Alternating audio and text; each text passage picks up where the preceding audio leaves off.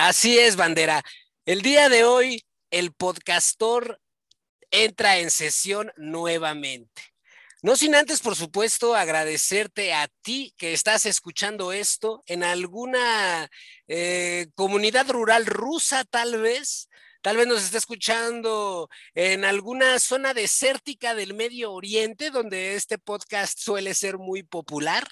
Tal vez en algún archipiélago del Océano Pacífico, qué sé yo, donde sea que te alcance esta señal, pues muchas gracias por tomarte el tiempo eh, de escucharlo. Eh, siempre es un gusto el poder, eh, pues, llegar a distintos, a distintos lugares, ¿verdad? Con esta bonita transmisión de audio. Últimamente he tenido a bien o tal vez a mal clavarme en las estadísticas y ver en dónde se escucha el poderosísimo podcastor. Y ya fuera de broma, pues sí se escucha en lugares en, en Centroamérica, en España, llegamos eh, pues a esta bonita comunidad de podcast, que yo no sé cómo rayos llega, pero llega. Y quiero agradecerte a ti que estás escuchando esto. Eh, si me conoces, qué chido. Si no me conoces, que es lo más probable, pues aún más chido. Te invito a que, pues a que te prepares para el de para el conocimiento y el aprendizaje. Porque el día de hoy el podcastor se engalana con un invitado sumamente especial. He de decir que yo he tenido muchas ganas de, grabar este poderosísimo podcastor con el invitado del día de hoy. Un personaje al cual yo conocí a través eh, o gracias a, a, mi perra Cala, ¿verdad? en algún momento tuve a bien irla a entrenar y ahí fue donde por primera vez conocí a la personalidad que nos engalana el podcast el día de hoy. Una persona con la cual yo siempre aprendo algo cada que tengo el, el, gusto de poder platicar con él y espero que esta vez esta conversación no solo enriquezca a mí, a mi ser, que también te enriquezca a ti que lo estás escuchando. Eh, quiero presentarles a pues una persona admirable, una persona con, eh, pues a lo mejor eh, indirectamente, pero inspira, es un, inspirador, o por lo menos para mí lo es. Lo tengo en un gran estima, en un gran aprecio. Eh, tenemos a el señor Hatsiro.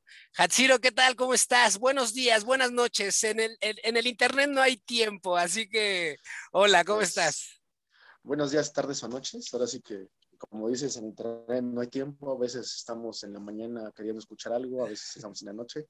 Muchas gracias por la invitación, la verdad, este, estoy muy agradecido, pues, ya este, echaste flores y todo, entonces, este, muchas gracias y pues aquí estamos para compartir algo de lo poquito que, que soy.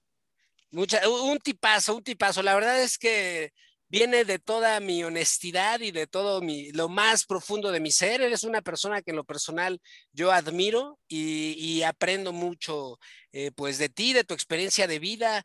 Eh, he de decir, eh, digo, ahorita ya Hatsiro nos lo platicará de viva voz, pero Hatsiro es entrenador de canino con años de experiencia, que ahorita nos platicará un poco de eso. también es veterinario, y no solo eso, también es maestro de Muay Thai, o sea que hay bastante tela de dónde cortar. Una persona con mucho contenido, con mucha experiencia de vida y la verdad es que es, es un gustazo, Hatsiro. ¿Hatsiro se escribe con Z o con S? J-A-T-Z-I-R-O. Es este, bueno, en realidad es una conjugación de una palabra purépecha, porque realmente la palabra es Hatsiraqua, pero eh, pues ahora sí que para eh, adaptarlo un poquito a las condiciones del uso que le dábamos diariamente a nuestro perro, pues este, le decíamos Hatsiro. Venga, solo, se suele iniciar este poderosísimo podcastor con una pregunta. Puedes responder tan filosóficamente o no, o tan concretamente como tú quieras. Hatsiro, ¿quién eres y qué haces? Pues soy Hachiro. este, no sé, es que es un poquito complicado siempre el, definirse a uno mismo. Creo que muchas veces incluso los errores y las virtudes que tenemos son difíciles de ver. Eh, pero bueno, es que Hatsiro eh, fue mi primer perro este, y hasta la fecha creo que fue el que influyó muchísimo en lo que es mi vida. Entonces, pues, de hecho, mi nombre real no es Hatsiro, pero prefiero que me digan Hatsiro porque para mí significa mucho. Es este, Hatsiro es eh, la esencia de lo que soy en este momento.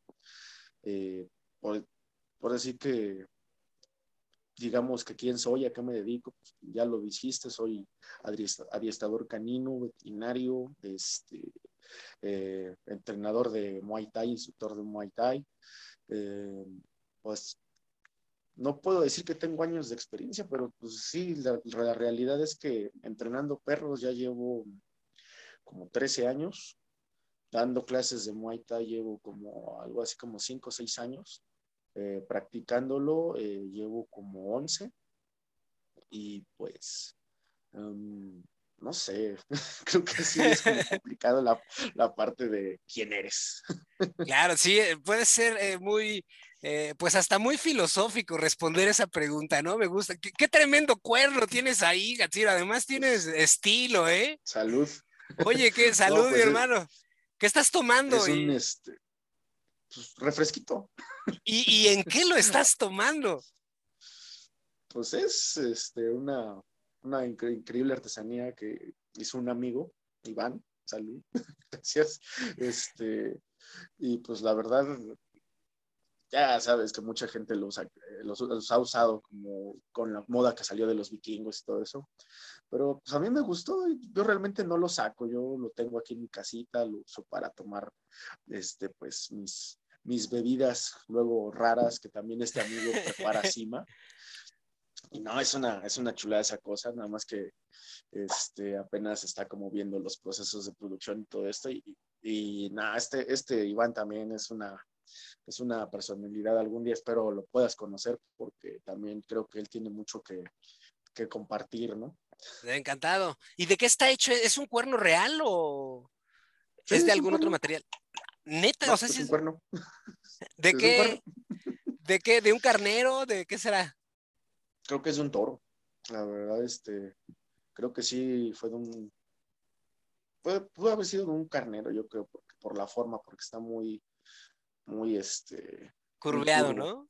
está, chingón sí, Sí, pero pero no, ahora sí que este este compañero trabaja los cuernos que, de cualquier animal. O sea, ahora sí que con que el cuerno esté entero, él los trabaja, él los, los este, le pone cera por dentro para que no se absorba la, este, la humedad ni nada.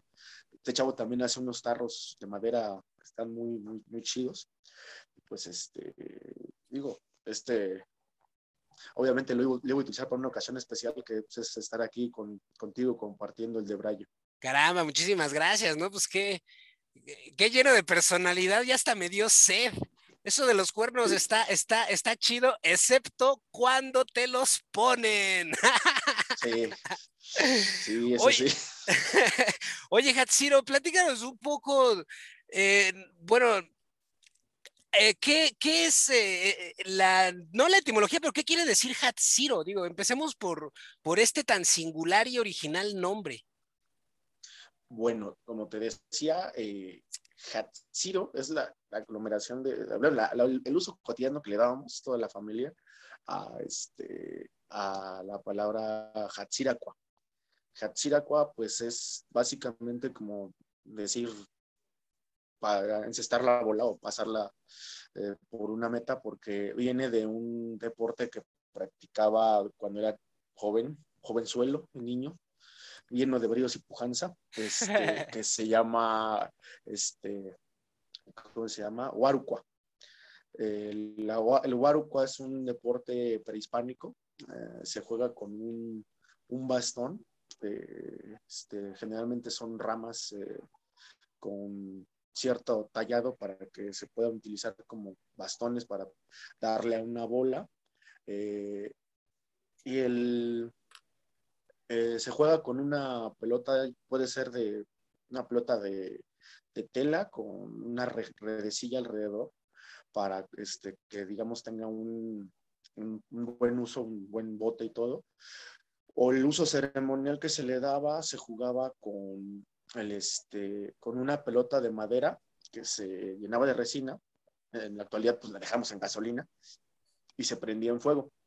Y entonces, se jugaba de noche.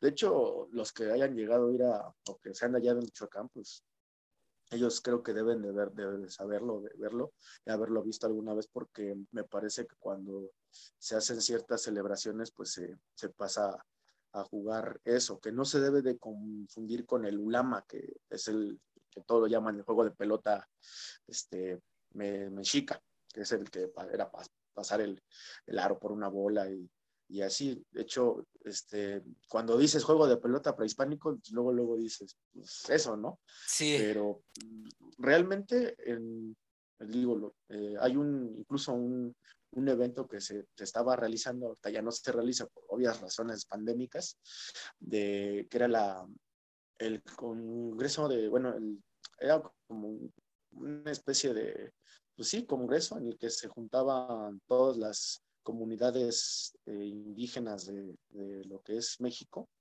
y se, el Congreso de Juegos y Deportes Prehispánicos y, podíamos ahora sí que ver toda la, la, gran diversidad de juegos que hay. Eh, y es, es, hermoso, la verdad. Solamente he tenido la, la fortuna de asistir dos veces como participante eh, con otro, otro deporte que, que, practico que se llama Atlat. Bueno, se ve como deporte, pero pues realmente es este, era un arma.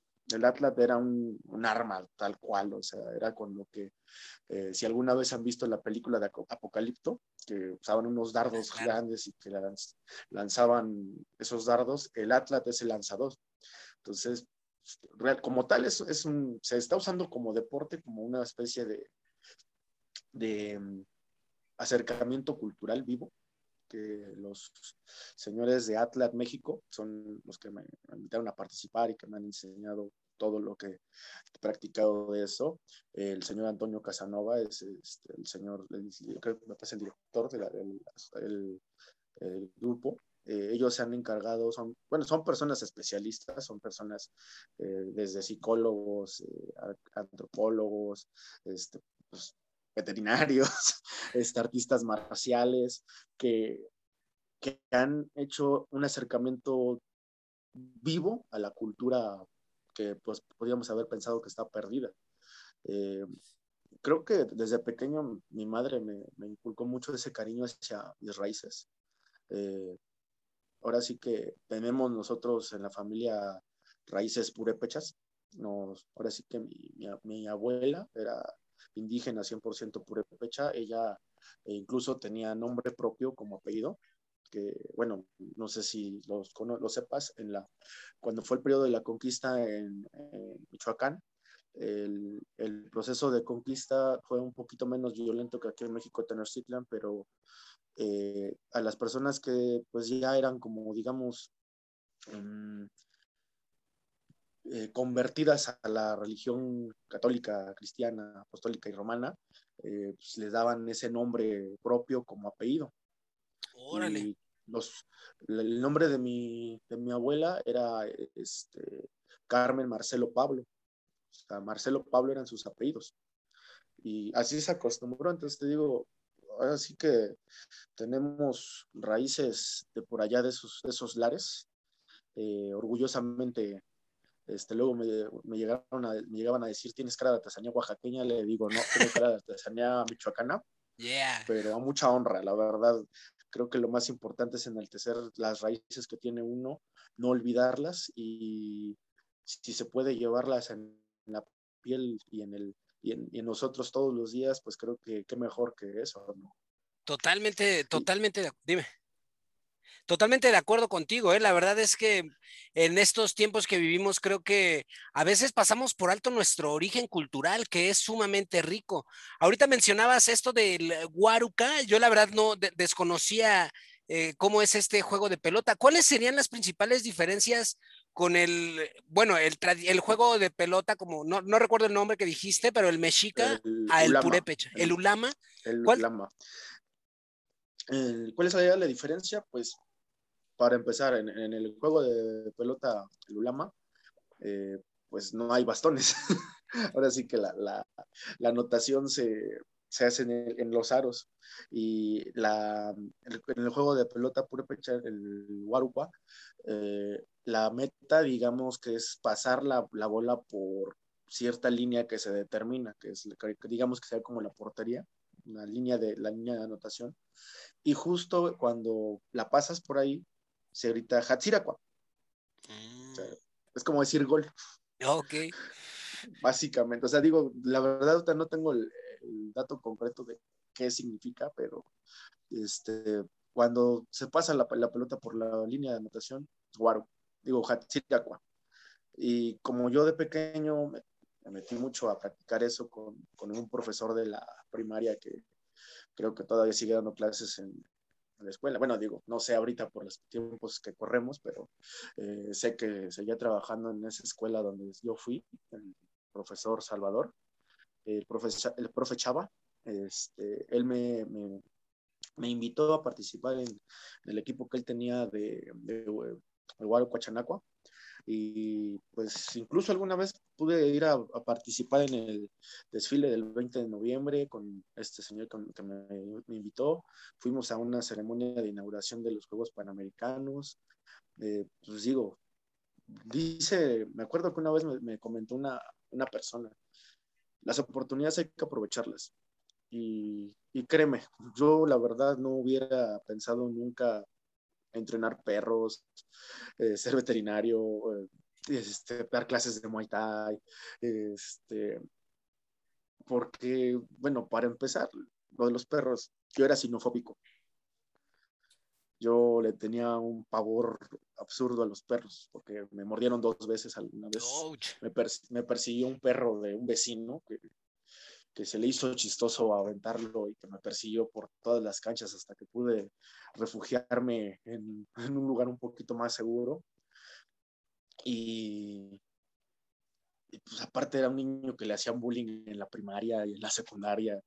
¿Quién iba a pensar que después de eso iba a, dar clases de, defensa personal? así. Entonces, eh, digo, eh, Hatsiro, por eso te digo, es tan importante para mí, porque ese perro llegó a mi vida porque eh, una persona, eh, amigo de la familia, eh, mm, se, lo, dijo, se lo dijo así mamá. Le voy a dar un perro a tu hijo para que se le quite el miedo. un miedo bastante bien fundado, ¿no? Porque ser atacado por perros no es cosa, o sea, entiendo lo traumático que eso puede llegar a ser, sobre todo cuando se es un niño sí me y, me, y me sorprende mucho, eh, pues, cómo has manejado todo esto en tu vida de convertir lo que en algún punto fue una debilidad y ahora es claramente una fortaleza en ti, ¿no? ¿Cómo pasó con pues esto de los, del ataque, eh, primero el ataque canino? Bueno, antes de pasar con lo de los perros, no me quiero quedar con las ganas de, de, recordar esto, ¿no? Y a la gente que nos está escuchando, eh, digo, nosotros somos, somos de México, pero hay gente que, que lo escucha en otros países y sí me, me parece un gran mensaje ese que, que, estás dando con respecto a nuestras eh, tradiciones, ¿no? A nuestra cultura.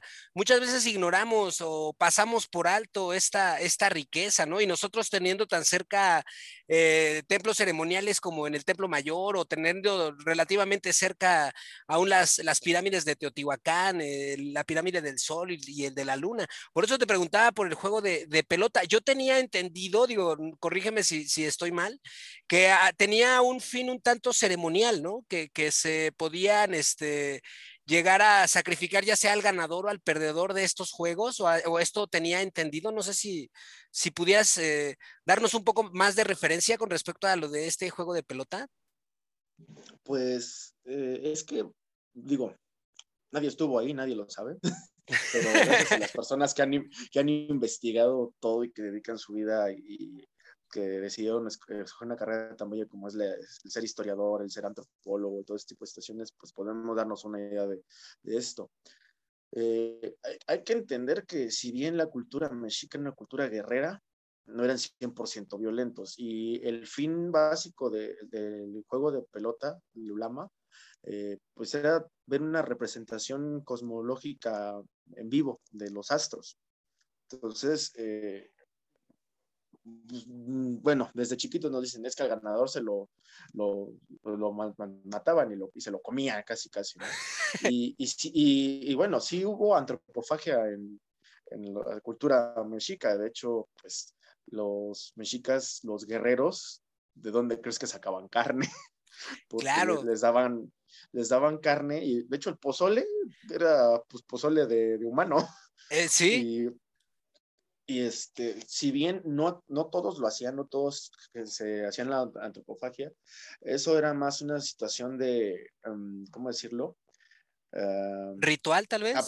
era ritual, pero para absorber la energía del, del guerrero. O sea, digamos como hacer parte de uno la esencia de, del guerrero caído y la, y la, fuerza, ¿no? Digamos que eh, no, no, podemos decir que los mexicas eran la cultura violenta y, y terrible que, que, dicen muchos que es porque, pues, tan sencillo como el hecho de que la mujer estaba en alta estima porque pues, era el tesoro de la fertilidad que, que daba el regalo de la vida y pues ese tipo de valores que había, pues digo, creo, creo que este que los hemos perdido mucho, ¿no? O sea, por eso me encantan las, las tradiciones, porque simplemente los guerreros este, jaguar, los guerreros águila, pues podían venir de cualquier lugar, pero tenían que demostrar que eran buenos. De hecho, pues el mismo gobernante era el que iba al frente de la,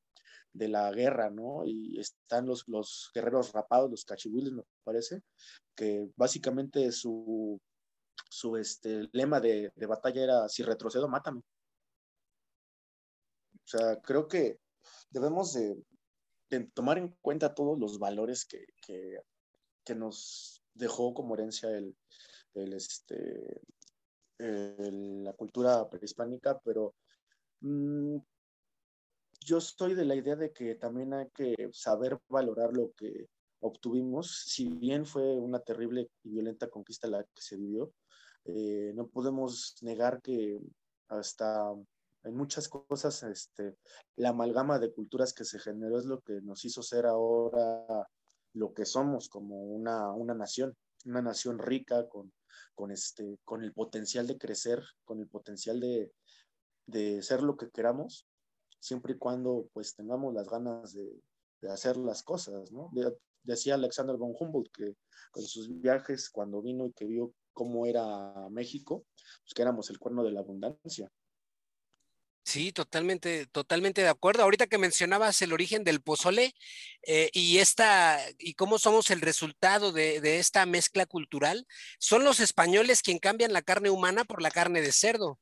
En algún momento ellos se sacaron de onda, sí hubo un hubo una sorpresa porque la, la conquista fue por un lado militar y por otro lado espiritual. Y el pretexto que tenían los primeros eh, pues el, los, el, el, cuerpo que venía de jesuitas y de todos ellos se espantaban y demonizaban eh, a nuestras culturas por ciertos eh, rituales un tanto sangrientos que igual y no era toda una cultura bélica y sanguinaria, pero sí había cosas que eran completamente diferentes al mundo eh, conocido en, en, aquel entonces. El mismo Hernán Cortés en sus crónicas de relación cuando habla respecto a, a, lo, a la nueva tierra para mandarle un libro altamente recomendable, eh, y le manda todas estas notas al rey de, España, eh, se impresiona por muchas cosas, ¿no? Por la riqueza, por la limpieza de nuestra de nuestros pueblos prehispánicos, que contrastaba con, con la Europa medieval, ¿no? En donde los orines las aventaban por la ventana, ¿no? De ahí viene el agua va.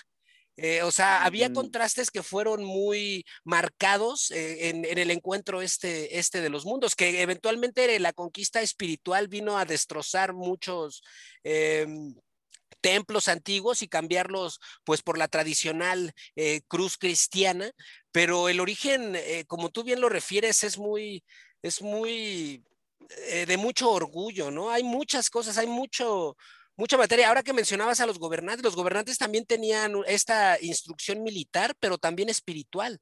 O sea, eran personas sumamente eh, preparadas, ¿no? En, ese sentido, digo, acorde a la época, por supuesto. Entonces, me parece... Concreto, digo, en un término concreto, un, un, este, un gobernante ya básicamente un monje peleador. Totalmente. Y la verdad es que eso es algo admirable de nuestra cultura. Yo es algo que, respeto mucho y me, me, me da mucho gusto poder platicar contigo de esto porque me parece que ese es un buen mensaje también eh, para la gente que llega a escuchar esto, no solo en México, sino en otros, en otros países, ¿no? Que realmente la cultura mexicana eh, prehispánica es una cultura hermosa, una cultura sumamente rica, muchas veces olvidada por nosotros. Eh, está ahora este, este caso en las redes sociales del güey este Arad de la Torre burlándose, bueno, se dice que se está burlando de, de los voladores de Papantla, ¿no? Eh, en un gesto un tanto irónico, ¿no? Y he de decir que más que una burla es un orgullo el tener el, riesgo que tienen los voladores de Papantla, ¿no? O sea, lo que voy con esto es que a veces dejamos de lado, minimizamos nuestros orígenes culturales cuando son tan ricos y son, eh, es algo en lo que deberíamos de indagar y de, y todo mexicano debería de tener una, una clara idea de, de dónde venimos, ¿no? De no olvidar eso. ¿No crees, Katsiro? Pues eh, de hecho, ahorita que lo dices, hablando la gente del extranjero, y como lo mencionas hace rato, creo que la gente del extranjero le, maravilla más el, este, la cultura mexicana que al mismo mexicano. Eh, yo tuve a bien eh, acompañar a una visita, lo llevé, ahora sí que lo llevé en calidad de guía turístico al señor Jorge Pereira, este, ahora sí que de, de Buscapet, de Brasil. Eh, el señor, eh, bueno, vino a dar un curso, lo tomamos todo, pero obviamente la turista tenía que hacerse. Claro. y me lo llevé a Templo Mayor. Maravillado el señor de, todo eso. Digo, traté de explicarle todo lo que, lo que sé y me acuerdo de, del templo, pero pues, obviamente la cantidad de información que hay del Templo Mayor es, es absurda, es, es, enorme, ¿no? O sea, eh, y, bueno, es interesante esa parte de que el señor Giorgi se fue maravillado, se fue feliz, probó el pulque, el señor, y le gustó. Sí, allá me tienes llevándolo al, al, señor toda una estrella y a las pulquerías del centro, ¿cómo no?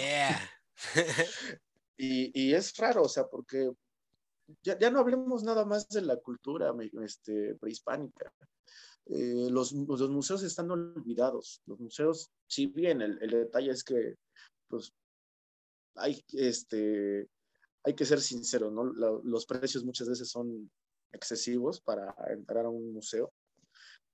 Eh, yo creo que la cultura debería ser más económica y debería estar más al alcance de todos nosotros, pero obviamente es, es, un sueño utópico porque pues, lleva un trabajo enorme en mantener un museo y todo eso, pero yo antes, cuando me podía dar una escapada a cualquier museo al que iba, te das cuenta de que el grosso del, este, de las personas que van al museo son personas que no tienen nada que hacer, que ese era mi caso, no tenía nada mejor que hacer más que, más que irme a dar una vuelta al museo y disfrutarlo.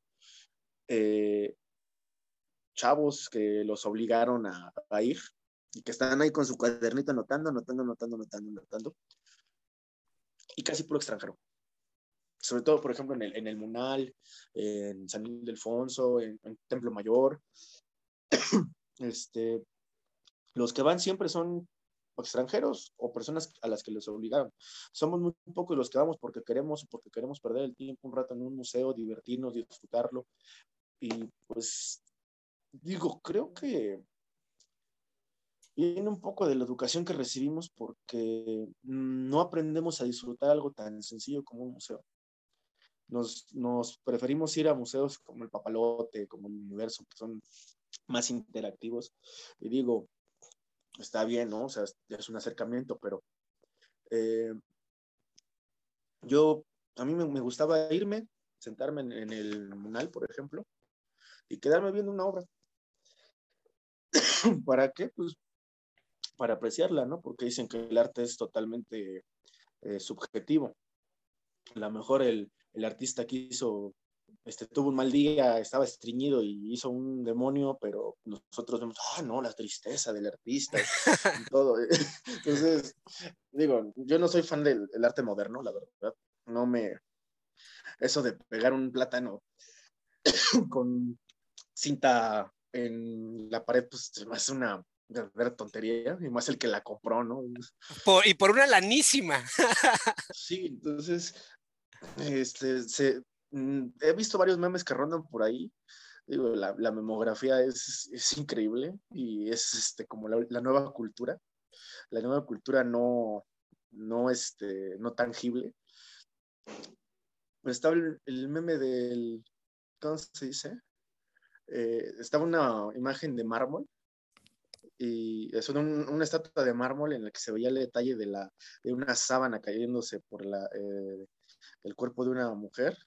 Y dice, este artista hizo esto con, con, con cincel y un martillo. Y abajo está la foto del plátano. Este tipo fue a comprar algo al, este, al supermercado y lo estás comprando tú por 20 mil veces su precio. Sí, es. Y, y, es que, bueno, o sea, yo, yo no soy una persona que se precie de ser muy buen crítico del arte, pero creo que eh, el hecho de que haya algo que te guste, que te haga sentir algo y que te mueva, eso es lo que define una buena obra de arte. Y perdóname, pero pues eh, también eso creo que tiene que tiene que ser como inculcado desde pequeños para poder eh, continuar creciendo y, sentir gusto por ir a un museo. Totalmente de acuerdo. Y qué contrastante es porque la Ciudad de México es la ciudad en el mundo con más museos. Eh, hay más museos aquí que en París por ejemplo, ¿no? Entonces, y a la vez eh, hay otra encuesta contrastante, ¿no? El mexicano lee uno o dos libros por año. Entonces, sí tiene mucho que ver la educación que recibimos, la forma en la que percibimos la cultura. Digo, también es inevitable, eh, estamos mediatizados por, por eh, una potencia mundial que es el gabacho, ¿no? Entonces, alguna vez decía, creo que Fidel Castro, que el mexicano sabía más de Mickey Mouse que de Benito Juárez, que sabía más quién es Mickey Mouse eh, eh, en comparación a Benito Juárez. Y se le criticó mucho por eso, pero es la verdad. O sea, realmente el mexicano desde niño no tiene o no tenemos esa, ese, ese interés, ¿no? Ahorita que mencionabas del porcentaje de la gente que, tiene, que no tiene nada que hacer Ojalá y fuera así, porque imagínate toda la gente que no tiene nada que hacer y que se fuera a un museo, los museos estarían abarrotados, ¿no? Y saliendo habría una infinidad de grandes conversaciones, de grandes debates, ¿no? Eh, pero no lo hay, o sea, no, no, no tenemos esa, esa hambre o esa educación de, esa cultura de, valga la redundancia, de consumir cultura, ¿no? Y ese también es una cosa muy contrastante de nuestra cultura. Somos tan ricos de ella en cualquier lugar en el centro histórico, el solo ver un edificio, ya estás viendo un pedazo de arte. En eh, los... Eh, estos grandes eh, pinturas, que se me fue el nombre, lo que hacía Diego Rivera, los murales, los murales ¿no? Los hay, murales. hay, murales eh, impresionantemente hermosos, ¿no? Y que son gratuitos, solo entrando a un edificio en, algunos, en algunas ocasiones, y lo pasamos por alto, ¿no? O sea, estamos más, más este, al tanto de la nueva película de los Avengers, por ejemplo, ¿no? Ah, película de Rápidos y Furiosos. La, de, la nueva de Rápidos y Furiosos. Ay, Yo no he visto ni una sola película. He visto tal vez la primera mitad de la primera de Rápidos y Furiosos. Digo, no, eso no me hace... No, no, no, digo, no nos hacen ni mejores ni peores. No. Porque también, también eso de, de, de minimizar el gusto de alguien más, Sí, eh, no. también es como, como, como, como, contradictorio, ¿no? Para, o sea, queremos que nos respeten, pero no respetamos que les guste eso, ¿no? Sí, no, y, digo, yo lo contrasto, yo... lo que busco es el contraste, ¿no? O sea, sí, esa sí, es sí. la onda. De hecho, yo, yo la, la, única, o sea, no las he visto porque no me llaman la atención, pero tenía que tener la idea de qué se trataban. Entonces, hay un canal que se llama en YouTube, se llama Te lo resumo así nomás, y me eché el video de la saga completa de Rápidos y Furiosos y solamente así entendí de qué trataban las películas. Y, y pues, o sea, creo que ese tipo de películas a todos nos llegan a gustar porque en, hay veces que estamos tan saturados de todo que queremos apagar el cerebro y disfrutar un rato de, de desestrés y, y, como dice un el mismo canal este te, te, te, lo resumo haciendo más, penetrar en la ficción. Creo que esa, esa frase se me quedó porque a veces cuando estaba con, estoy con mi novia viendo una película, antes yo lo hacía mucho, yo decía, ¿cómo es posible que esta cosa esté pasando ahorita?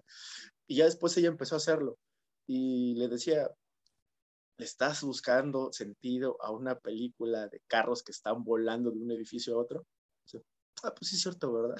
Entonces, creo, que digo, creo que también hay que, hay que admitirlo. A mí también me gusta, por ejemplo, eh, sentarme y ver Los Simpson, ver Malcolm. O sea, amo Los Simpson. Desconectarles. Eran muy buenos y ya los últimos capítulos son como, eh, el, se, se, flanderizaron todos. Eh, pues, sí, o sea, pasó, pasó de ser una, una sátira social tan sublimemente hecha a, hacer, pues no sé, creo que los últimos capítulos que vi fue cuando salió Lady Gaga. Y yo me quedé así, es un capítulo, es un comercial de media hora de Lady Gaga. O sea, ni siquiera entendí bien de qué trataba el, capítulo. Dije, no, ya no se disfruta. Yo me acuerdo que tenía un profesor de, en paz descanse el señor, tuvo un pésimo accidente de, de la vida, este, que nos daba referencias de los Simpson para todo. Este, nos, nos platicaba, era un profesor de fisiología, estaba hablando acá del tema y de repente, este, es como el capítulo de Los Simpson en el que Homero tenía el crayón en el cerebro, algo así pasa cuando las neuronas... Era, era genial ese señor, el profesor Raúl Aguilar Tobar. Este, increíble, de verdad, una, una maravillosa persona y, de verdad, él, él, lo decía, los Simpson son una maravilla, son una, por algo son algo de la cultura pop que todo mundo sabe, o sea, hasta mi tía que no ve ese tipo de cosas sabe quiénes son los Simpson. Y eso es genial. Ahorita que decías eso me recordaste, yo acabo de conseguir un libro que habla de filosofía. Ah, eh, va desde los clásicos, Sócrates, Platón, Aristóteles, hasta eh, filósofos alemanes un poco más contemporáneos, pero el libro se llama Los Simpson y la filosofía. Todo el libro es filosofía aterrizada en Los Simpson. Y está, eh, ahorita estoy vuelto loco, eh, digo, me falta un poco de, porque tengo otras cosas, ¿no? O sea, lo estoy leyendo poco a poco, ¿no? Ya que, o sea, me urge terminar ese libro porque me enloquece. Te lo mando, lo tengo en PDF. Te lo, ah, te lo comparto, recuérdamelo y ahorita te lo comparto, este, te lo mando por correo. Se llama literal Los Simpson y la filosofía. Es una joya y justo lo que mencionabas, Los Simpsons eh, eran una crítica social, una crítica social a la, a la sociedad norteamericana que evidentemente es, eh, nosotros también somos un reflejo de ella, a, esta, a este tipo de, de cultura. A mí me dolió, por ejemplo, cuando sacaron a, a Apu, al personaje de Apu, porque una minoría... Eh, de la India protestó y decía que era, era malo y terminó. no, sí. Ya no existe. sigue saliendo. Ya yo este. que sí porque ya, es que es que no sé, el problema es que muchas veces eh, tomamos las noticias de internet como hechos, o sea, eh, es algo que me he dado cuenta. El, otro día estaba viendo un experimento social que realizaron en internet en el cual hicieron la imagen de un jaguar, un, un guepardo, que la photoshopearon, le pusieron colmillos y, dijeron, oficialmente está extinto el, tigre de no sé qué dientes de no sé qué cosa, o sea, ni siquiera existe la, la, especie. Y tú te pones a ver el, el, contexto de los comentarios que te dan. Nadie hizo algo tan sencillo como googlear si de verdad existía esa especie. Solamente vi cuántas miles de millones de compartidas tenía esa foto, cuántos comentarios de es que somos el mal y que no sé qué, pero no hicieron algo tan sencillo como revisar las, las, este, las, las fuentes de, de, la, de, la, información. Y ahorita que comentas esto, por ejemplo, salió también el caso de que querían cancelar a Pepe Le Ah, sí. Y, pero realmente nadie dijo que lo iban a cancelar. O sea, Warner no dijo, vamos a cancelarlo, vamos a desaparecerlo. Hubo una un comentario que hizo un crítico, me parece que del New York Times, o no sé de qué, periódico, qué revista, y que dijo que debería de censurarse, pero él dijo debería, jamás dijo ya está cancelado, nada por el estilo. Entonces, todo mundo ya compartiendo imágenes de que este, Pepe Le y, y cancelan a Pepe Le pero no cancelan el reggaetón o cosas por el estilo, cuando en realidad Warner nunca dijo que lo iba a cancelar. O sea, creo que hasta tuvo que salir la hija del creador de Pepe Le puede decir, pues es que nadie dijo que lo están cancelando, dice, y de cualquier forma, pues se, sí hicieron una modificación de la conducta del mismo Pepe Le en, en todo el contexto de las caricaturas, ya no era como, como lo hacía antes, pero no fue cancelado y, y es, es, la situación que luego este, tomamos la información que nos llega de Internet y la tomamos como cierta. También eso es como algo,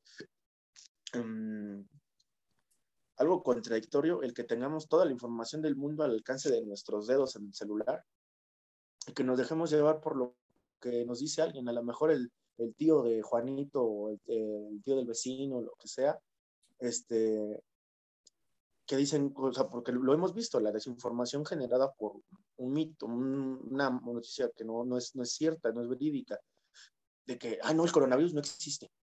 Y así de, ¿cómo te explico, no? O sea, estás viendo que la gente se muere. A mí me dio coronavirus, de hecho. Órale. Yo este, casi, casi me moría porque sí estuve oxigenando ya casi 50.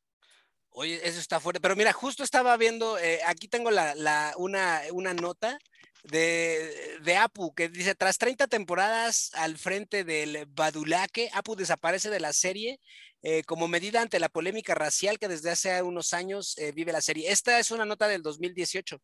Eh, el problema de Apu, como lo calificó hace un año en un documental el cómico indio Ari Kondurobu, es que la figura del dependiente indio se ha convertido en demasiado controvertida para los Simpson. Para el cómico, Apu representa una visión, bueno, aquí hablan un poco del, del cómico, pero sí mencionan eh, el que se banea, o sea, en teoría, yo después ya no he visto nuevas temporadas de Apu, pero a partir del 2018 Apu fue baneado por, por crítica, o sea, ya no se le dio el peso a, a, a la, al, al, personaje, no, no supe si lo sacaron o algo así. no, no, no, he visto tampoco las nuevas temporadas de Los Simpson, pero este, bueno, yo, yo por lo general me espero que haya un comunicado oficial de, de la Warner, de Fox, en este caso ya que Disney, este, el don, don dueño de todo el mundo, este, que digan algo. No es que de verdad, eso está, está criminal, como, como ya cada vez este, no había tenido oportunidad de ver lo que es el Disney Plus. Me meto al Disney Plus y, o sea, ya tiene contenido Star de Wars, ¿no? DreamWorks, de Star Wars, de Fox, de este pues, clásico de Disney, Pixar. Digo, madres, este, ya, o sea, ellos podrían ponernos a, a, a cambiar la, la, la, mentalidad de los niños, sobre todo, ¿no? Porque pues, es el público al que va dirigido.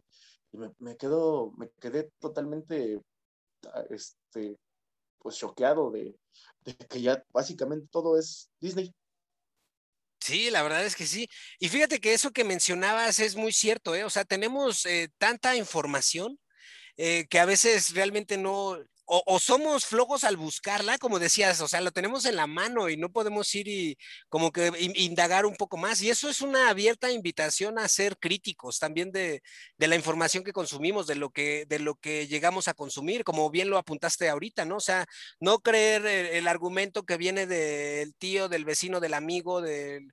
No, o sea, tomarse el tiempo. Tenemos ahora una de las eh, grandes ventajas, somos una, vivimos en una época que pues hace 50 años, 20 años no había, ¿no? Que es la información al alcance de nosotros. Y como bien lo dices, o sea, podemos checar no solo eh, sitios eh, de noticias, podemos ir incluso a la misma, a la misma fuente, ¿no? Por ejemplo, ahorita la CIA, eso lo acabo de, acaba de, de, de desclasificar muchos comunicados, mucha, mucha información.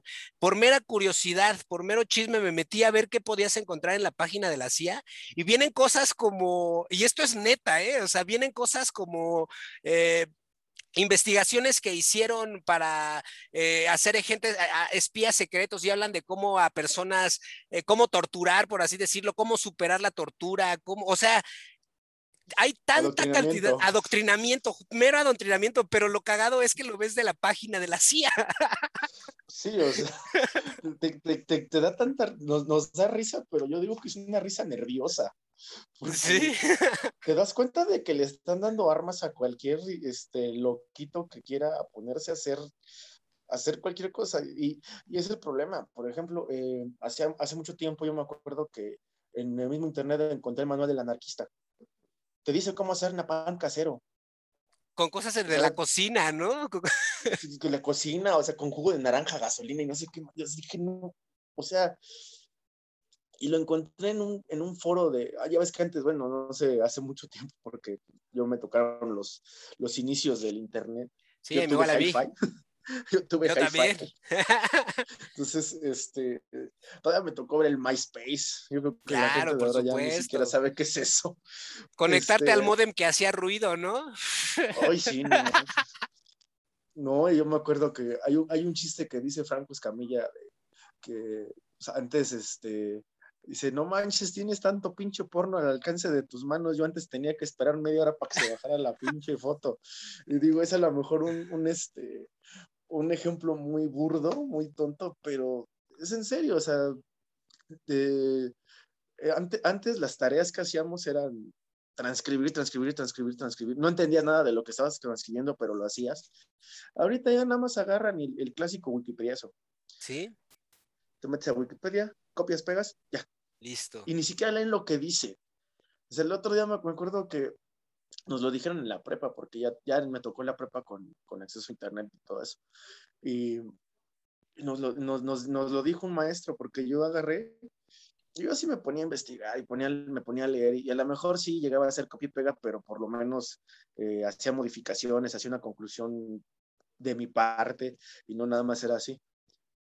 Y me dice, y pues, nos, nos encargó un, un trabajo muy, muy extenso creo que era de profesor de historia precisamente. La historia a mí me encanta.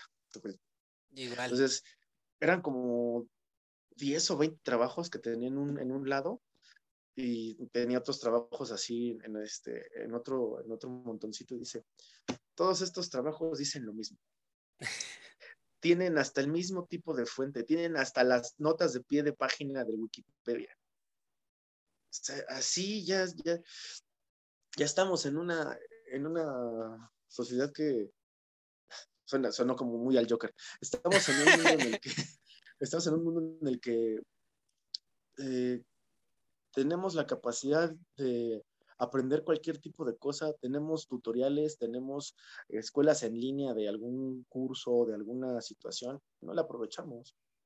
Preferimos, preferimos mm, yo en mi caso, la verdad, sí, de repente me pongo a jugar en el, en el celular o me desconecto un poco del mundo y, empiezo a ver memes y, y así, pero no, no, usamos la, herramienta que tenemos en, a nuestro alcance para cosas buenas.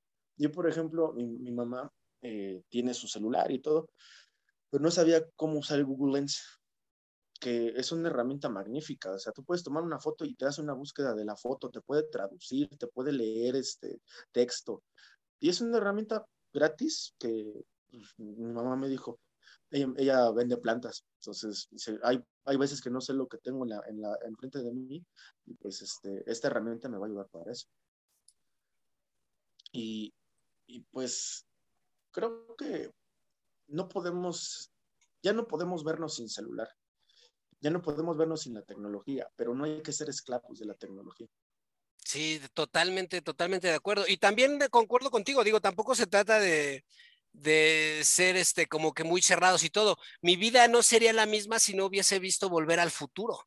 O sea, a mí amo las películas de Volver al Futuro con una pasión eh, grande, ¿no? O sea, incluso eh, Rambo, este, algunas películas de... No, perdón, perdón. No, sí, hay, hay, muchas películas que, que son un clásico, que son algo increíblemente genial, pero por ejemplo, Rambo, todo el mundo se queda con el tiroteo, la matanza y todo eso. Cuando Rambo es una crítica a todo lo que tuvieron que pasar los soldados después de, regresar a, Estados Unidos, a su casa. Él, lo decía, ¿no? En su discurso final. Este, yo era alguien allá, teníamos un código, este, manejaba un equipo que valía millones de dólares y aquí no puedo conseguir empleo ni de lavautos. Sí, una gran crítica ¿eh? a una sociedad sumamente militarizada como lo es la, la Estados Unidos, que ellos pues, están en guerras reales, ¿no? Y es, es verdad, o sea, era una gran crítica. Más allá de las explosiones, era este, este trato a, a, los veteranos que además terminan siendo un caso real. O sea, sí hay, he visto algunos documentales con respecto a la vida de militares que estuvieron en la guerra y su adaptación a la, a la vida real, y es, sí tienen una, un departamento que se encarga un poco de ellos, pero a muchos uh -huh. están olvidados, muchos están olvidados y con eh, sin una pierna, sin cosas así. O sea, Rambo también fue el reflejo eh, o la voz eh, en los, ¿qué es de los ochentas? Creo Rambo, ¿no? Noventera. Sí. Creo que es 80 todavía, porque ya después empezó a sacar más en los 90. Sí, porque yo la vi en mi niñez, pero mi niñez fue en los 90, no en los 80, o sea, ya había pasado la película. Entonces, eh, pero sí es una crítica a, todo esto, y eso es algo muy chido, ¿no? El poder ver entre líneas, leer entre líneas, el no solo quedarte con la explosión, sino tratar de... Eh, de ser crítico de lo que estás viendo y darle un análisis más allá de eso. Entonces sí estoy de acuerdo en que en que exista, o sea, está padre que haya de todo, ¿no? Pero creo que es nuestra responsabilidad el saber qué y cuándo y cómo elegir, porque así es como está chido aventarte las de, las de Rápido y Furioso, que son más contemporáneas. Está chido hacerlo, pero también está chido que sepas un poco de quién fue Cuauhtémoc, de detalles de la conquista, o sea, tener como que una amplia gama, porque como bien lo dices, tenemos el Internet, ya tenemos todo. Es impresionante que ah, yo estaba muy, muy eh, impresionado de, esto lo vi en un podcast, me he vuelto un gran consumidor de podcast, este, en uno que se llama Leyendas Legendarias, en donde hablan de crimen real y hablan de una persona que eh, es de las primeras personas que empieza a tener eh, múltiples personalidades en su cabeza. Esta persona en su eh, pues cuestión psiquiátrica, en una de sus personalidades era un ávido lector. Entonces, esa personalidad aprendió idiomas, aprendió química, matemáticas, él solo, sin internet. ¿Qué podemos hacer nosotros que tenemos internet? Eh, eh, la UNAM da cursos eh, gratuitos de un montón de cosas, ¿no? Hay una aplicación que se llama Duolingo, en donde puede, yo por ejemplo estoy entrándole al portugués a través de una aplicación en internet que se llama Duolingo. Y ahí estoy dando mis pininos en, el idioma, ¿no? Entonces, sí creo que es válido que haya todo, pero también creo que es eh, misión personal el ser crítico de lo que vemos y, poder ver de todo, ¿no? O sea, se vale, se vale ver Rápidos y Furiosos, pero también se vale ver un documental de quién fue Felipe Ángeles, por ejemplo, ¿no? O qué hizo Madero. Muchísimo mejor. Nada más con, no, no, no quedaron nada más con el internet, leer un libro. O sea, yo la verdad, últimamente he tenido que dejar un poco mis hábitos de lectura, pero yo en, en un año me echaba por lo menos 30 libros. Y, y, de repente me iba a los, a los usados, o me iba al tianguis, y veía libros así, presta para orquesta. Claro. Y a lo mejor leí libros que no me gustaron, pero a mí la novela histórica, aunque sea fantasiosa, me encanta. Eh, un libro que me, me gustó mucho, me, me, movió mucho, es Tlacael, el, azteca entre los aztecas, que sí, obviamente es muy fantasioso porque Antonio Velasco Piña me parece que es este, más como un novelista que un historiador. Creo que es abogado incluso, entonces eh, él se, sí, esa parte como que como que sí de Braya de repente con lo mágico, místico, misterioso. Pero, igual, eh, así como leo eso, me encanta. Mi, mi, libro favorito es El Conde de Montecristo. Uy. O sea, es, es, es magnífico. Eh, Dumas, ¿no? Eh, Dumas, Alexander Dumas. Y, y, y, de igual forma, porque, por ejemplo, no, no podemos criticar sin, sin habernos dado el tiempo de conocer pues leí, por ejemplo, ese libro de Cubo Le de Jordi Rosado. ¿Y qué tal está? Eh, eh, ¿Aprendiste algo? Eh, el libro lo escribió con un especialista, o sea, lo escribe, no, bueno, eso es lo que he visto, ¿no? No, yo no lo he leído, pero tengo entendido que lo escribe él y, con, o sea, con un, una psicóloga, creo, es una médico, no estoy seguro. Es, es, que, bueno, el, el, público al que está, estaba enfocado, pues yo supongo que que pues a lo mejor sí les llega a interesar, ¿no? Porque son, ese, el libro era como más para conocerte a ti mismo, para las dudas existenciales que le salen a los chamacos cuando van creciendo, pero también toma en cuenta que los chamacos no se van a poner un libro para conocer eso. Yo lo leí por morbo, así como leí por morbo a Pablo Coelho. O sea, a mí Pablo Coelho no me gusta, pero yo sí, lo, yo sí leí un libro de Pablo Coelho para poder decir no me gustó. Este, me gusta, por ejemplo, este, no, no me gusta decir eso de, es que la película está, el, libro está mejor que la película, porque hay que entender que son dos cosas diferentes. Una película no es un libro, y hay un, igual un canal que sigo que se llama Momento del Cine, que él dice, es que en el libro vienen las cosas, pues me vale madres, o sea, yo, tengo, yo estoy viendo la película y en el libro me tiene que contextualizar de todo O sea, no tengo, no tengo por qué tener que necesitar, no tengo la necesidad de leer un libro para poder entender una película, porque una película es algo independiente. Y si lo están haciendo así a veces, está mal hecho. Y, y yo, por ejemplo, tengo que decirlo, en mi infancia fui muy fan de Harry Potter, de los libros. Y disfruté las películas hasta cierto punto, porque mm, llegó a, a, darme un poquito de flojera al esperar tanto tiempo por, por una película, pero, pero vaya, yo creo que el hábito de la lectura es algo maravilloso. Totalmente, y, totalmente de acuerdo. Y sí, como que es importante no, no perderlo y, y también no perdernos en el celular, porque sí, es, es magnífico que podamos tener 20 mil libros en un giga de, de, nuestro celular y poder leerlos, pero para mí nada se compara como agar con agarrar un libro y tenerlo y ojearlo y no digo leerlo porque la verdad mucha gente decía, es que este, me encanta el olor al libro viejo. Sí, ten cuidado porque la tinta es plomo. Me lleva, a mí me encanta el aroma al libro viejo. Ahorita que dijiste eso de los libros viejos, a mí es algo que me encanta cuando tengo la oportunidad de, de entrar a una de esas librerías. Por, e, encuentras joyas por 10, 15 pesos. Y el aroma uh -huh. es lo que dices, no manches. Yo ahorita, me, a mí me está cambiando la vida esta cosita, mira. Es un Kindle, se llama. Entonces aquí mm. tengo, es para leer digital últimamente por la escuela y por la facilidad que es encontrar libros eh, en PDF, me ha cambiado, me ha hecho muy feliz el Kindle. Y entonces, por ejemplo, ahorita estoy leyendo un libro, es que ahorita ya divido mis lecturas por la escuela y el placer, ¿no? Ahorita por placer estoy leyendo un libro que se llama El conflicto israelí-palestino en 100 preguntas por interés, porque me, me, llama la atención, me interesa saber más allá, lo que hablábamos hace rato, más allá de lo que pueda decir la gente o más allá de lo que incluso puedan decir los medios, ¿no? Porque los medios pueden llegar a tomar parte, pueden llegar a tomar una línea. Me interesa el, el conocer más, ¿no? El, el, sobre el tema del el conflicto palestino-israelí. Está muy bueno, me, me está encantando ese libro. Pero mi libro favorito, un libro que cambió mi vida, mi Harry Potter, es La Torre Oscura, un libro que escribió Stephen King. Son, sí, sí. Es, es una saga de siete libros así chonchos. Ese, bueno, hasta me tatué algo, un saludo a mi buen amigo Rolando, eh, me tatuó esto y, y este, y ese es mi libro favorito, o sea, sí me gusta, ahorita me está gustando leer este, a Sócrates, a Platón, estoy encontrando el placer de la, de la filosofía. Pero un libro que cambió mi vida es La Torre Oscura de Stephen King. Cuando vi la película la odié, o sea, la verdad sí lo dije. Entiendo que son dos idiomas diferentes, pero a diferencia de las películas de Harry Potter que le tomaron, le tomaron mucho arte, mucha, mucha onda hacer las películas. Cada película es una belleza en, en toda su, su, esplendor y no he leído los libros, pero me imagino que transporta bastante bien la historia. El de La Torre Oscura, ¿no? La película de La Torre Oscura son siete tomos, así igual que Harry Potter, libros chonchos. Terminaron haciendo una película de 90 minutos arruinando los personajes. Yo me ofendí, la neta, o sea, ahí sí.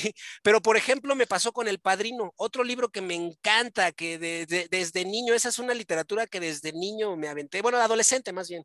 Leí El Padrino de Mario Puzo, me encantó, la amé. Vi las películas y las amé igual. Me es encantaron. una joya. Las una películas. joyísima. Me encanta, o sea que sí es cierto, el hábito de la lectura es, es un regalo preciado, la verdad. Eh, ahí tengo que darle eh, el mérito a mi, a mi madre, porque mi madre yo creo que fue para mí una, una de, la, de las influencias que me dio mucho esta onda de, de la lectura en mi niñez. Eh, mi madre es maestra, entonces me, me, me, daba libros, ¿no? O sea, y este, y eso me, a la fecha yo lo, lo siempre lo, lo, atesoro mucho, ¿no? Ahora he intentado, neta, te recomiendo mucho un Kindle porque no, o sea, ya te, te, el formato del PDF te lo transforma como si fuera un libro, no te daña tanto la luz blanca y puedes tener ahí todos los libros de, de, de o sea, los capaces, ¿no? Que, que, le quepan, pero la verdad es que esto también es un, un atento llamado a la, a, la, a la lectura. Ahorita que mencionabas a Jordi Rosado, creo, no estoy muy seguro, pero creo que es de los libros más vendidos en la historia de México independientemente de, de, como Cañitas. Cañitas es otro libro que es un bestseller no. mexicano. Pero lo, lo, leí Cañitas también, porque pues, todo el mundo decía, no, Cañitas, Carlos Trejo. Y, y, yo creo que fue como hasta el libro tabú de la, de la secundaria, que todo, todos mis compañeros, no, Cañitas está bien bueno, que no sé qué.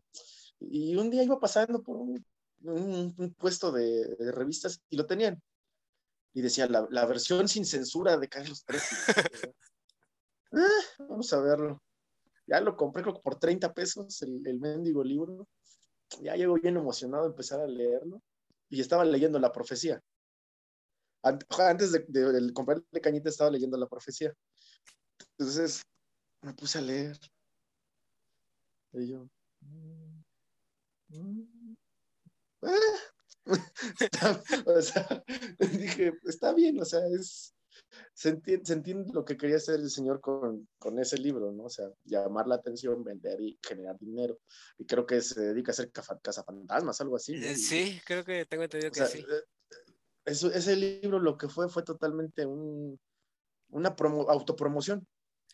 Pero si hace al mexicano leer, yo creo que se vale. O sea, yo no creo que esté mal que, digo, a mí a lo mejor no, no me yo no he leído Cañitas, pero me gusta el chisme, por ejemplo, ¿no? Entonces ya vi este, de qué trata y, y, que si las personas que estaban ahí, no, eh, de que decía que estaban muertas, no están y cosas así. Pero vamos, o sea, si es algo que acerca a lo mejor a un chavo de 12, 13, 14, 15 años, qué sé yo, a un chavo, o el libro de, de Jordi Rosado, o Harry Potter, que son buenos libros para, para comenzar a leer. Hay quienes dicen, no, eso no es literatura, que a mí me parece que es válido, que es válido que entre por ahí empiezas.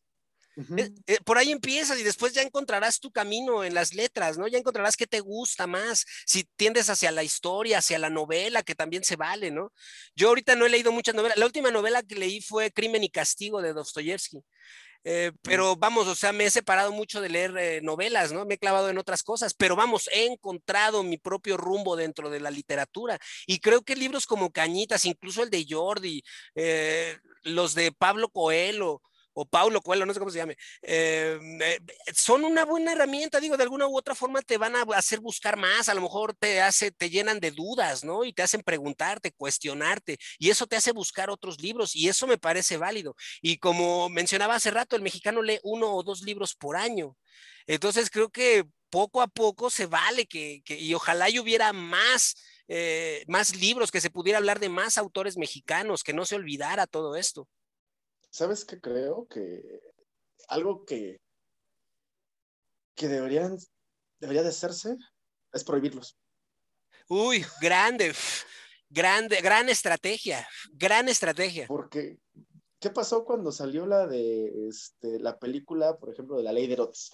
Cuando salió la película del padre Amaro. O sea, la iglesia puso el grito en el, suelo, el cielo, dijo, no, no vayan a verla, que no sé qué pasó.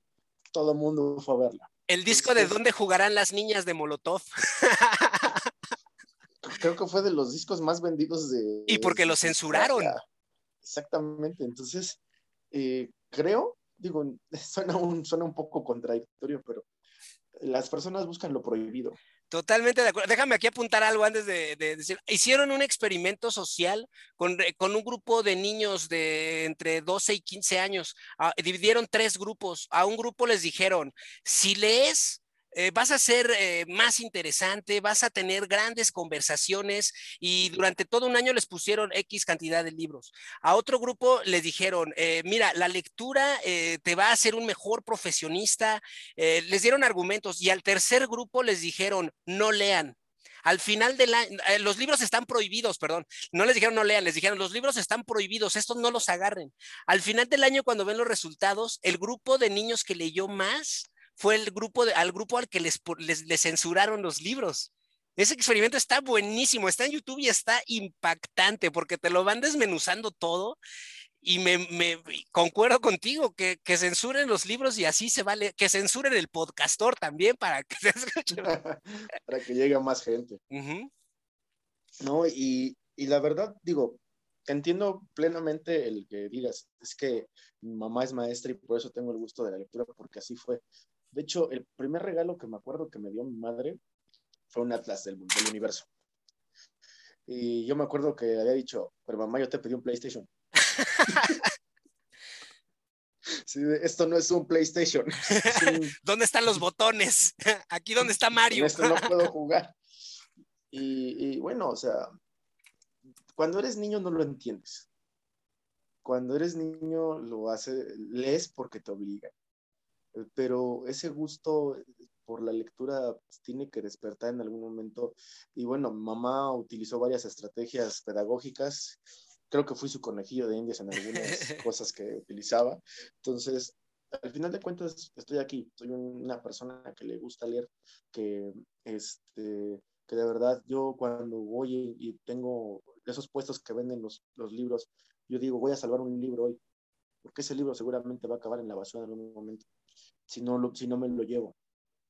O sea, y, y si bien tengo una biblioteca muy heterogénea, porque tengo libros, por ejemplo, de, este, tengo libros de filosofía, tengo libros, este, que me, me, me, acuerdo que hubo una etapa de mi prepa que me puse a leer a Sigmund Freud, las obras completas del doctor Sigmund Freud. Este, yo así como, ¿qué acabo leyendo esto, no? Este, está bien tengo chido. libros de pedagogía. Sí, está muy chido, pero sí llega un momento en el que digo, este cabrón de Brayaba bien, bien gacho, ¿eh? Así como que sus ideas están bien loquillas. Y, por ejemplo, tengo eh, libros de pedagogía porque obviamente mi mamá, pues, eh, este, los, yo de repente matanga y me ponía a leer. Y pues bueno, al final de cuentas me han servido esos libros de pedagogía porque no soy un profesor, pero soy un instructor, soy una persona que tiene que saber cómo dar clases. Claro. Y, y por ejemplo, hay un, hay un libro que se llama Summerhill, que es de Alexander Solzhenitsyn el señor era un educador que la escuela Summerhill era un modelo de escuela activa muy, muy interesante hasta cierto punto porque algo que decía el señor es que al niño no hay que obligarlo a aprender, hay que desarrollarle el gusto para que aprenda. Y, y por ejemplo, en, una, en un pasaje, en un capítulo, me acuerdo que platicaba el señor que que llegó un niño problemático a la escuela y que como no, nadie lo obligaba a entrar a las, a las clases, pues él se salía y él estaba afuera. Pero a todos los demás alumnos les gustaba estar en clases, les, les encantaba tanto que, que, se quedaban ahí, este, a pesar de que el chavo, este, el niño este les decía, salte, vente, no sé qué, vamos a jugar. Decían, no, queremos, queremos estar en la clase. ¿Qué pasó? Pues el chavo terminó entrando a clases porque pues no había nadie afuera con quien compartir el juego ni nada, ¿no? Y aprendió a tomarle gusto, es lo que es lo que decía el, el, señor, aprendió a tomarle gusto al aprendizaje y terminó siendo, creo que doctor o algo así, decía en sus registros. Entonces, eh, creo que hay un problema muy marcado aquí en, en México, que es el proceso educativo. No le dan el valor que se merecen a los profesores y y hay veces que el profesor que tiene más ganas de, de poder aprender, este, de poder ayudar a los niños a mejorar, de poder ayudar a la, a la, gente a crecer, pues se ven limitados por una mala educación de casa. Porque, queramos o no, los valores se maman desde la, desde la casa, desde la cuna. Y, y cómo podemos educarle a un niño que, que a lo mejor tiene la idea de que el papá le da todo lo que quiera, de que puede pegarle a la mamá. Y pues, ha habido casos, ¿no? De niños que le pegan al maestro. ¿Y qué puede hacer el maestro? O sea... Hasta demandado puede salir. Uh -huh. Entonces, este... Creo que hay un problema de educación, pero el problema de educación de la escuela es que no apoyan lo suficiente a los maestros, porque de verdad hay muchos maestros que quieren hacer la diferencia. Creo que tú y yo, que somos eh, hijos de un, un, profesor, podemos este, dar, dar, fe de eso. Creo que vemos el esfuerzo que ponen día con día para mejorar su clase. Mi mamá tuvo que aprender a usar las, las redes sociales todo eso para poder ahorita dar el, eh, sus, sus, clases y, y, y, todo, a pesar de que ella da clases a, a gente adulta que es maestra profesora de escuela primaria nocturna. Y, y, el otro gran problema que tenemos es que la educación que se mama de casa no es la adecuada. Yo, por ejemplo, digo una experiencia aquí de, de casa de mis papás. Um, eh, llego, cuando, cuando, llego, cuando llego a venir y todo, eh, mis sobrinos me tienen miedo. no sé por qué, nunca, nunca, les he hecho nada, pero, pero, o sea, conmigo se cuadran. Y me quedo así como, sea, a lo mejor porque tengo cara de loco, porque ven con el perro, porque estoy feo, no sé, o sea, de verdad no, no, no sé qué, qué ven ellos en mí que pues, quedan así. Y, y, me ha tocado ver este, cosas que pues, no me gustan, ¿no? O sea, eh, pero yo no puedo meterme en ese tipo de situaciones porque no me corresponde a mí hacerlo. Pero vaya, no, no, no solamente un ejemplo de aquí, yo lo dije por ser el más cercano que tengo ahorita, pero en la calle lo veo. Hay, hay niños que, que de verdad le van pegando a la mamá, que le van gritando, que se tiran al suelo, que, que no tienen un respeto hacia nadie. Y el problema es, que cuando ese niño que no tiene respeto hacia nadie se encuentre con alguien que sí le va a meter un cachetadón, va a estar el grito en el suelo, en el cielo, porque yo, yo he tenido muchos problemas cuando traigo a mi perro, que, bueno, tú ya lo conoces, al Wari, eh, que hay gente que se quiere acercar, hay niños que se quieren acercar a agarrarlo. Y yo digo, ok, o sea, yo sé que mi perro es tranquilo, pero Mm, y la mamá se enoja de que el, niño está agarrando al perro, pero ya cuando lo está agarrando y jalándole la oreja. Y un día sí, este, como le jalaron la oreja, mi perro sí como que se quería prender y se quería poner agresivo. Y me dice, ay, controla a tu perro. Y le digo, a ver, tú controla a tu niño. Pues perdóname, perdóname, pero mi perro está más educado que tu pinche escuincle. Y, y sí me, casi me agarro a trancazos con ese, ese día con el papá del chamaco porque se puso bien, bien punky porque supuestamente yo le había aventado el perro y le digo, mi perro está hasta acá y está amarrado, su pinche escuincle anda por acá, casi se atraviesa. Le digo, mire, se está atravesando la avenida y el niño lleva para cruzarse los carros. O sea, de verdad, yo creo que el respeto ya no lo, no lo hay. Ya eh, eh algo tan sencillo como ponerte a platicar con alguien en la calle, ya es muy difícil, ya estás a la expectativa de que alguien te va a hacer algo. Yo, yo por ejemplo, uno de mis mejores amigos es este, se llama Raúl, es un señor ya grande, tiene ya cierta edad, ya, ya digamos que es de los jovencitos del INAPAM, y este, pues yo con él platico y, el Señor tiene tanto que compartir. El Señor, este, su familia, su padre fue ebanista, tiene, tiene una imagen de, Cristo que hizo tallada en un pedazo de tronco que está increíble. Y, y, el Señor se ve de pocas pulgas, o sea, el Señor se ve de gesto adusto, es norteño, trae su sombrero siempre y, todo, entonces mucha gente no se le acerca. Yo no sé por qué hizo, hicimos a bien comenzar a platicarnos, y de verdad, ahorita yo lo considero de mis mejores amigos. Y, es una persona que tiene tanto que, decir, tanto que inspirar y tanto que, enseñar, eh, que de verdad, o sea, eh, no, no tenemos ni siquiera ese respeto para luego acercarnos a alguien y que nos enseñe algo, porque digo, hasta de la peor persona puedes aprender por lo menos qué no hacer. Claro. Y pues digo, es, este, es un poco complicado, pero sí te digo que hay un problema de educación en México y no es culpa de los profesores. Eso sí, yo no creo que sea nunca culpa del profesorado porque eh, si bien hay veces que con pocos recursos tratan de hacer algo, pues creo que eso es más para, para presumir los grandes profesores que tenemos, que, que con pocas cosas de verdad a veces luchan, hacen piruetas, hacen, aprenden cosas que no, por ejemplo, ahorita muchos, muchos profesores que ya son de cierta edad que no tuvieron este, eh, pues, el acceso a las computadoras desde, desde siempre, como nosotros lo tenemos, que casi, casi ya nacemos con el celular en la mano, eh, tuvieron que aprender a usar redes sociales, tuvieron que esforzarse por aprender a hacer una videollamada que ahorita ya cualquier chamaco sabe hacerlo, ¿no? Cualquiera ya, este, ya nada más se pone a hacerlo, pero hay que entender que para ellos fue muy difícil. Entonces, yo por lo menos mi respeto para el profesorado de México, tienen que apoyarlos más. Los papás tienen que apoyar más a, los profesores porque, pues, por mucho que se esfuercen a veces, pues, ¿cómo quieren, cómo quieren los papás que hagan milagros con el niño que deja que le jale el cabello a la mamá? Totalmente, totalmente de acuerdo, ¿no? La, la educación empieza en casa, ¿no? O sea, se mama.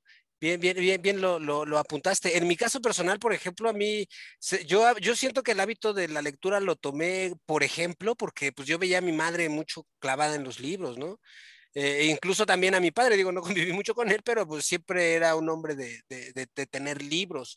Entonces yo sí me acuerdo mucho del primer libro que me dio mi madre, siendo yo apenas un niño. me, me dio un libro que se llamaba La historia de los dinosaurios.